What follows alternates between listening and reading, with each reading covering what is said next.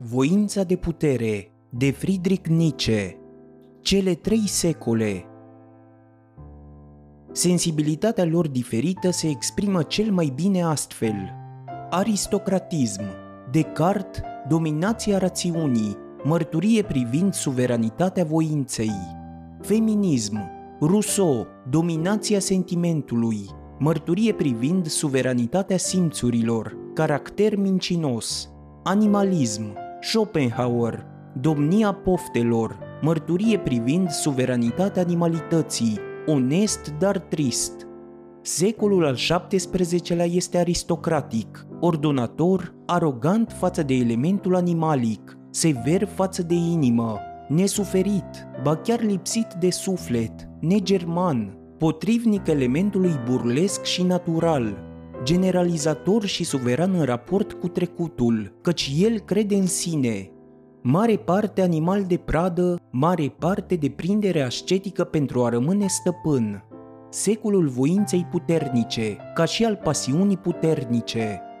Secolul XVIII este dominat de femeie, visător, spiritual, superficial, dar având un spirit aflat în slujba a ceea ce este demn de a fi dorit, a inimii, libertin în savurarea spiritului, subminând orice autoritate, turmentat, vesel, clar, uman, fals în raport cu sine, mare parte canalie, sociabil.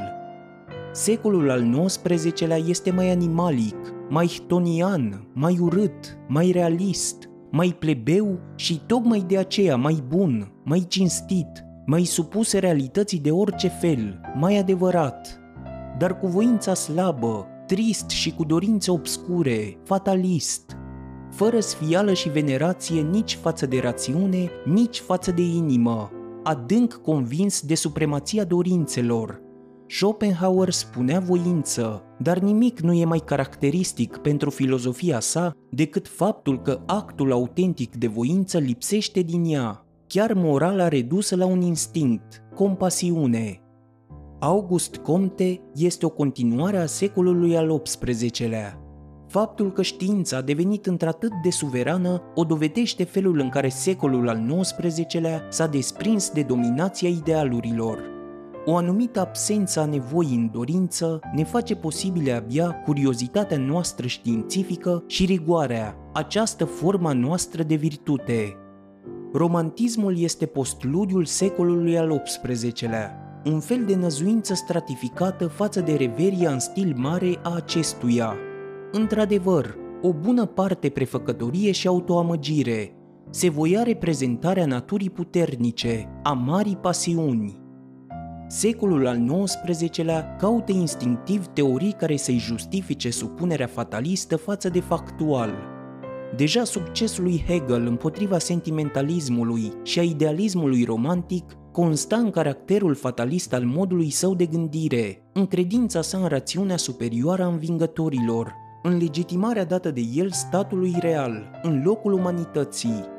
Schopenhauer, noi suntem ceva stupid și, în cel mai bun caz, ceva ce se autosuprimă.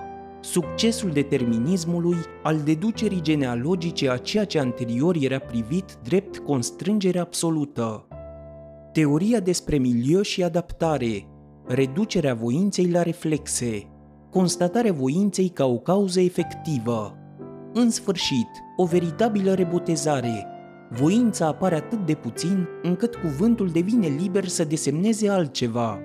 Alte teorii, teoria despre obiectivitate, perspectiva involuntară ca unic drum spre adevăr, ca și spre frumusețe, de asemenea credința în geniu pentru a avea un motiv de supunere, mecanismul, rigiditatea calculabilă a procesului mecanic, pretinsul naturalism, eliminarea subiectului ce optează, orientează și interpretează ca principiu.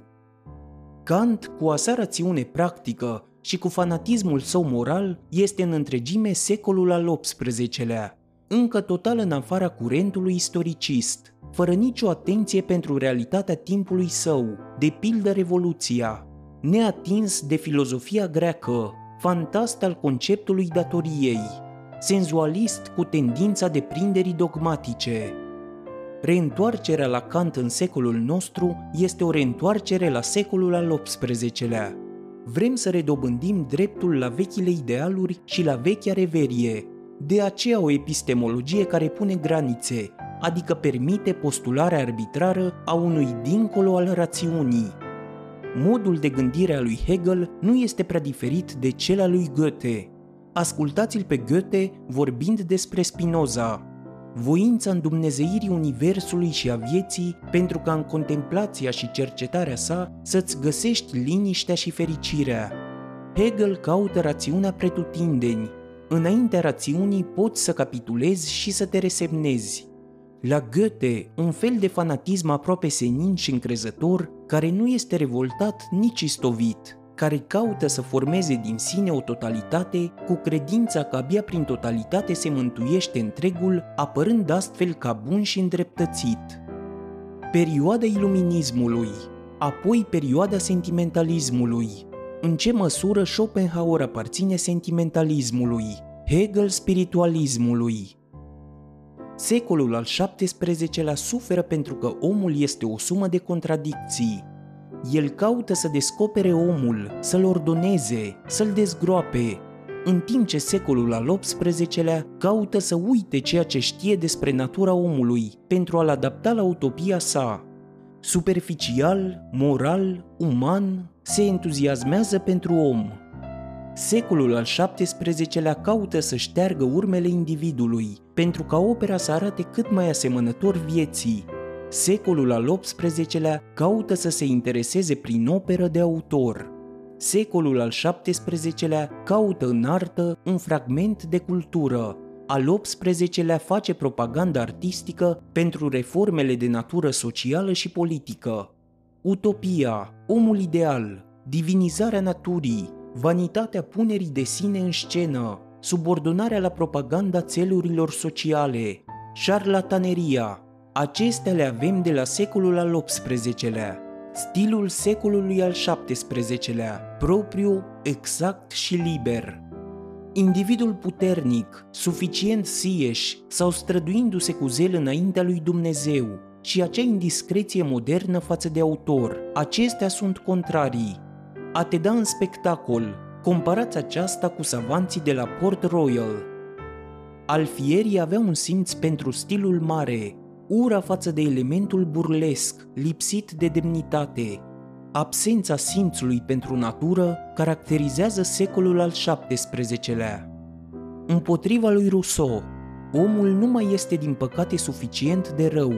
Adversarii lui Rousseau, care spun că omul este un animal de pradă, nu au din păcate dreptate. Nu coruperea omului, ci moleșirea și standardizarea lui morală constituie blestemul. În sfera pe care a atacat-o Rousseau cel mai violent, se afla tocmai tipul de om încă relativ puternic și reușit, acela care mai poseda intacte marile afecte, voința de putere, voința de plăcere, voința și aptitudinea de a comanda, trebuie să compari omul secolului al XVIII-lea cu omul renașterii și cu acela al secolului al XVII-lea din Franța, pentru a intui despre ce e vorba. Rousseau este un simptom al disprețului de sine și al vanității opărite, ambele semne ale faptului că lipsește o voință dominantă. El moralizează și caută în păturile conducătoare cauza caracterului său mizerabil ca om ranchiunos, Voltaire, Rousseau Starea naturală este îngrozitoare. Omul este un animal de pradă. Civilizația noastră este un triumf nemai întâlnit asupra acestei naturi de animal de pradă. Așa încheia Voltaire. El savura îmblânzirea, rafinamentul, bucuriile spirituale ale stării civilizate. El disprețuia obtuzitatea, chiar sub forma virtuții, lipsa delicateței chiar la asceți și călugări. Pe Rousseau părea să-l preocupe caracterul moral reprobabil al omului. Cu ajutorul cuvintelor nedrept, barbar, poți excita cel mai mult instinctele exploataților, care în rest se află sub blestemul lui vetitum și al disgrației, astfel încât conștiința lor îi sfătuiește să se opună dorințelor rebele. Acești emancipatori caută mai ales un singur lucru, să confere partidului lor marile accente și atitudini ale naturii superioare. Rousseau, întemeind regula pe sentiment, natura ca sursa dreptății. Omul se împlinește pe sine în măsura în care el se apropie de natură, după Voltaire, în măsura în care el se îndepărtează de natură. Aceleași epoci, pentru unul cele ale progresului în umanitate, pentru celălalt epoci ale accentuării nedreptății și a inegalității.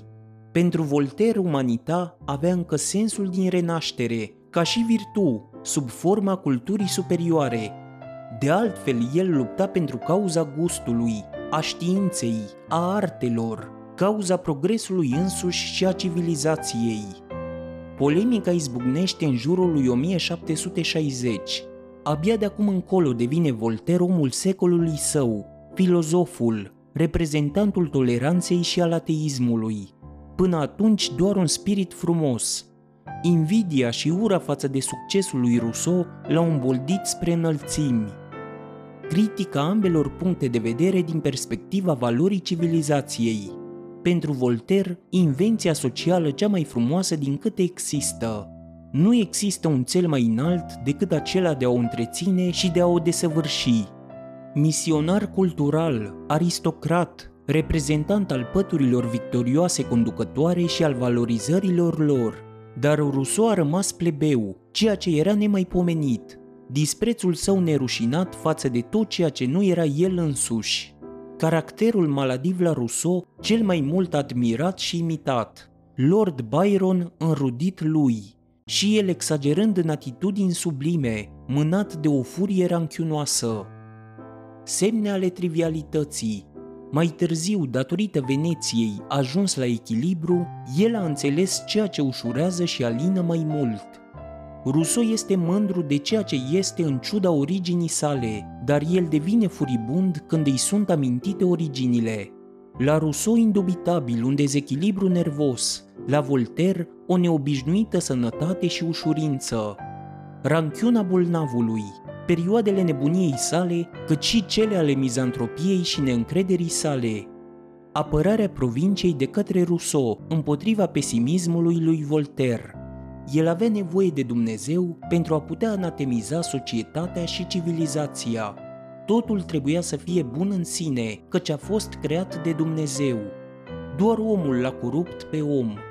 Omul bun, ca om al naturii, era o pură fantezie, însă datorită dogmei privind autoritatea lui Dumnezeu, ceva probabil și justificat. Romantism al Rousseau, pasiunea, dreptul suveran al pasiunii, caracterul natural, fascinația nebuniei, nebunia socotită sublimă, absurda vanitatea celor slabi, ranchiuna plebee ca judecător. În politică de secole întregi este ales un bolnav drept conducător. Kant face posibil scepticismul englez pentru germanii. 1.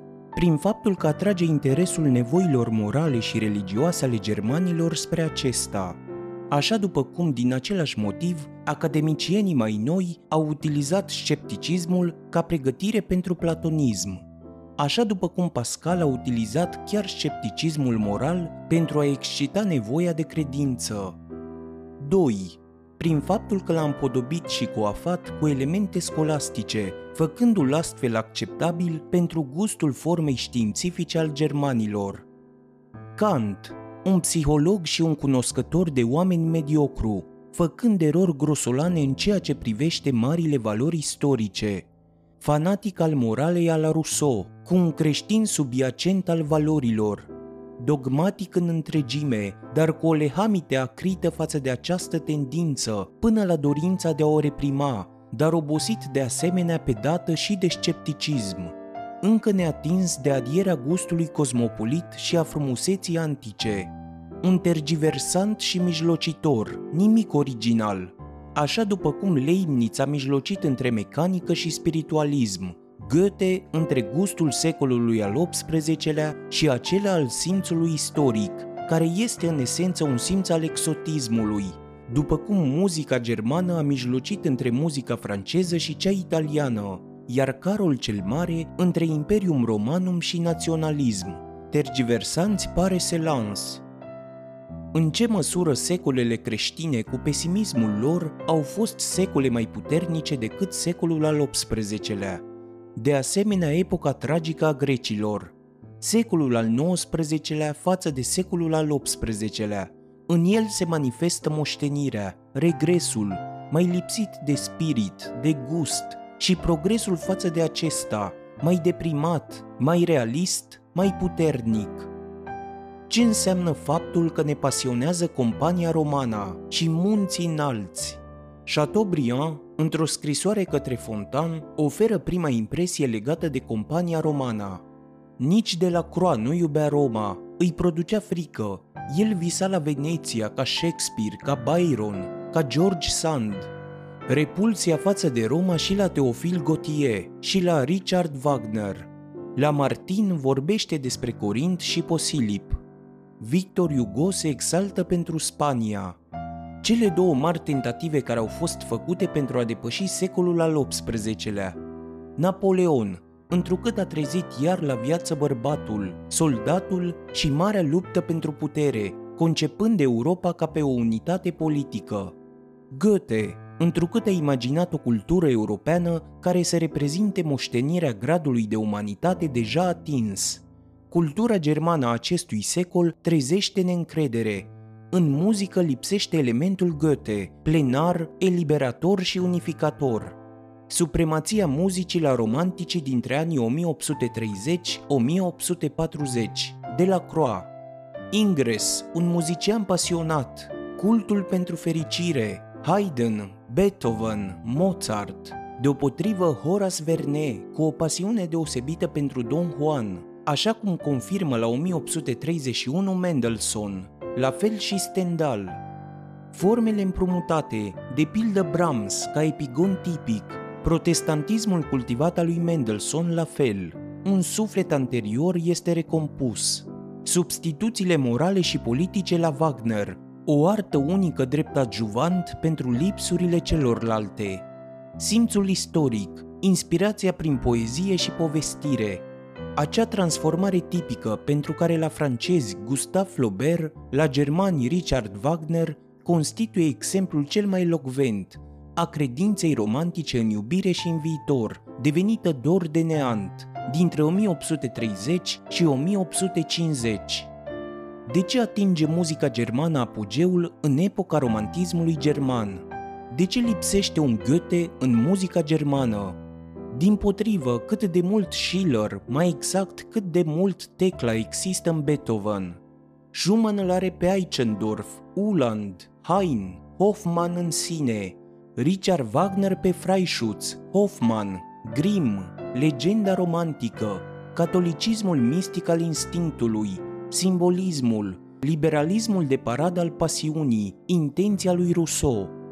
Olandezul zburător are gust de Franța, unde Le Tenebro era la 1830 tipul seducătorului.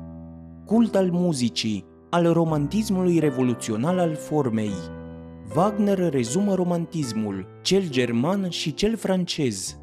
Richard Wagner rămâne din perspectiva valorii sale pentru Germania și pentru cultura germană un mare semn de întrebare, o nefericire germană probabil, un destin în orice caz, dar ce contează? Nu este el oare mult mai mult decât un simplu fenomen german? Mi se pare că el nu aparține nimănui mai puțin decât Germaniei. Nimic nu l-a pregătit aici, Întregul său tip este pur și simplu străin germanilor, ciudat, neînțeles, ininteligibil. Dar ne ferim să recunoaștem acest lucru. Pentru aceasta suntem prea cuvincioși, prea obtuzi, prea germani. Spiritul german a dus întotdeauna lipsa în psihologia de rafinament și divinație. Astăzi, când el stă sub povara patriotardă și a admirației de sine, se îngrașă și se trivializează văzând cu ochii, cum ar putea să fie el matur pentru problema Wagner? Germanii nu sunt încă nimic, dar ei devin ceva. Deci ei nu au deocamdată cultură. Deci ei pot să nu aibă deocamdată cultură. Ei nu sunt încă nimic. Cu alte cuvinte, ei sunt de toate. Ei devin ceva, respectiv, ei vor înceta odată să mai fie de toate. Aceasta este în fond doar o dorință, nici măcar o speranță. din fericire o dorință cu ajutorul căreia poți trăi, un scop al voinței, al muncii, al educației, al disciplinării, precum și o cauză a respingerii, a revendicării, a lipsei, a disconfortului, ba chiar a amărăciunii. Pe scurt, noi germanii vrem de la noi ceva ce nimeni nu a mai avut din partea noastră. Noi vrem ceva mai mult. Faptul că acestui german, așa cum el nu este încă, îi revine ceva mai bun decât formația germană actuală că toți cei aflați în devenire trebuie să fie furioși atunci când observă o împăcare în acest domeniu, o nerușinată acceptare a odihnei sau o tămâiere de sine. Acesta e cel de-al doilea principiu al meu, despre care nici eu nu am învățat încă destule. Dacă ești un pasionat de cărți audio și dorești să asculți cele mai bune și interesante cărți ale marilor scriitori ai literaturii universale, atunci canalul meu de YouTube este exact ceea ce cauți. Pe universul cărților audio găsiți o colecție impresionantă de lecturi filozofice, audiobook-uri și poezii, dacă ești un iubitor al cărților clasice și dorești să faci parte din comunitatea acestui canal, te invit să te abonezi și să apeși clopoțelul de notificare pentru a fi mereu la curent cu cele mai recente episoade. Dacă ai prieteni care ar putea fi interesați de aceste cărți audio, nu ezita să distribui videoclipurile care ți-au plăcut. Iar dacă ai un blog sau un cont de social media, poți împărtăși linkuri către videoclipurile canalului. Dacă doriți să susțineți acest canal, vă invit să lăsați comentarii și feedback în secțiunea de comentarii de sub videoclipuri și să faceți o donație apăsând pe linkurile din descriere. Să ne unim forțele și să împărtășim bucuria de a asculta cărți audio cu toată lumea.